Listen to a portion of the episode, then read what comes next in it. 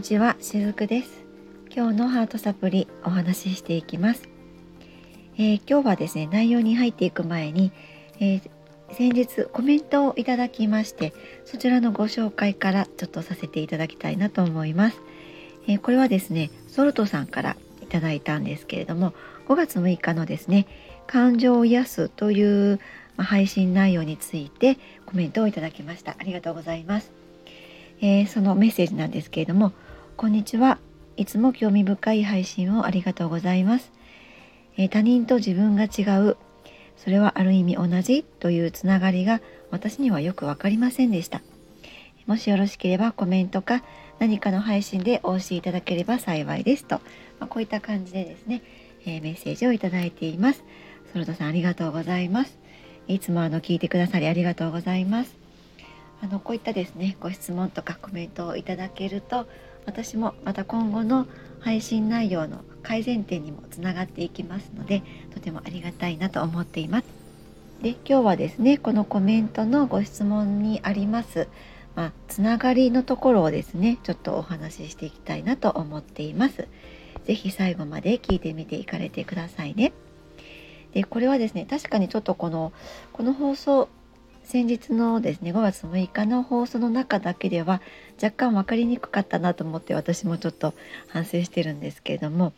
これはですねワンネスの意識を土台にして、えー、お話しした内容だったんですね。えー、私たちこの住んでる地球ってですね見守ってくれている存在がいます。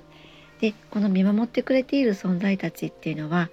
人間、まあ、地球のですね進化を望んでいるんですね。でこれはですね、えー、例えばその私たちの、えー、頭の進化とかテクノロジーの部分での進化ではなくって魂の進化っていうことなんですね。えー、魂が進化しない限り私たちってまた多分違った方向に行ってしまうですね。でこれはあの皆さんもうどなたもご存知かと思うんですけれどもウクライナの侵攻はまさにその代表的な例なのではないかなと私思っていたりします。でまあそれを防ぐために人間をより良い方向に導くために見えない存在たちっていうのがしっかりとサポートしてくれているんですね。ではその人間の魂が進化する方法ってどういうことなのかって言いますとえー、すごく簡単に言うと今この隣にいる人。自分とは違う人で個別の人間。そして街の中にも歩いている人、え、全然違う人たち。全く知らない人たち。全部みんな同じなんだよね。って気がつくことなんだって思うんです。でこれは人間だけの話ではなくって動物だったり植物だったりあと鉱物ですね。あの石の鉱物です。そういったあらゆる生き物についてもそうだったりしますえ要するにこの地球に住んでいる生命体意識を持っている、えー、もの全ての存在たちは全て地球の細胞の一つ一つであってそれは私たち一人一人の人間も細胞みたいなもんなんですよね。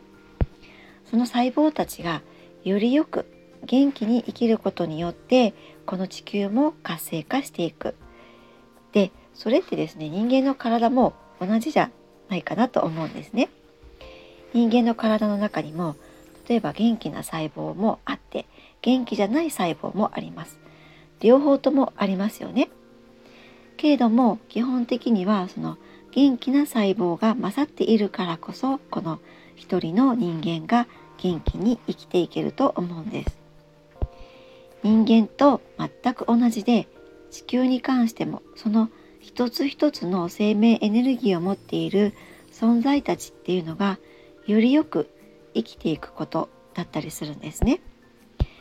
えそのためにも人間一人一人が誰かを嫌うとかあの人はダメなんだとか、まあ、この人はいいけどこの人は良くないとかですねそういった見方をするのではなくってあそうかみんな同じ一つ一つの細胞同士なんだよねって。みんな同じ細胞の一つなんだよねっていうことを、えー、頭ではなくってですねハートのところでわかることだったりします。私たちってですね自我を持って生まれてきています。え自我というのはここの地球上に来て個別の自分になることでこの個別バージョンの魂としてそこで他の人とは違った学びができるだからこそ違うものを持ってみんな生まれてきてるんですね。でここからさらにどこに行くかっていうとこの違いを持ってきた中でさらにあなたと私は違う形をしているけれども同じなんだよねっていうところに行き着くために一度違うものをみんな持ってきてそれぞれ生まれてきているっていう感じなんです。えー、もともとはですねみんな同じところから生まれてきてるんですね。これをワンネスとか大元っていうふうに言ったりもします。でこの集団で一つだったところから分岐しているのが私たち一人一人の個性であって自我なんですね。でこの自我っていうのは、まあ、エゴっていうふうにも言われたりしますけれどもエゴっていうとすごくこう悪いものって捉えられたりもするんですが決してそうではないんです。このエゴがあるからこそ自分というものを確立していけるんですね。で確立していく中で他者との違いっていうのももちろん見えてくるわけなんですけれども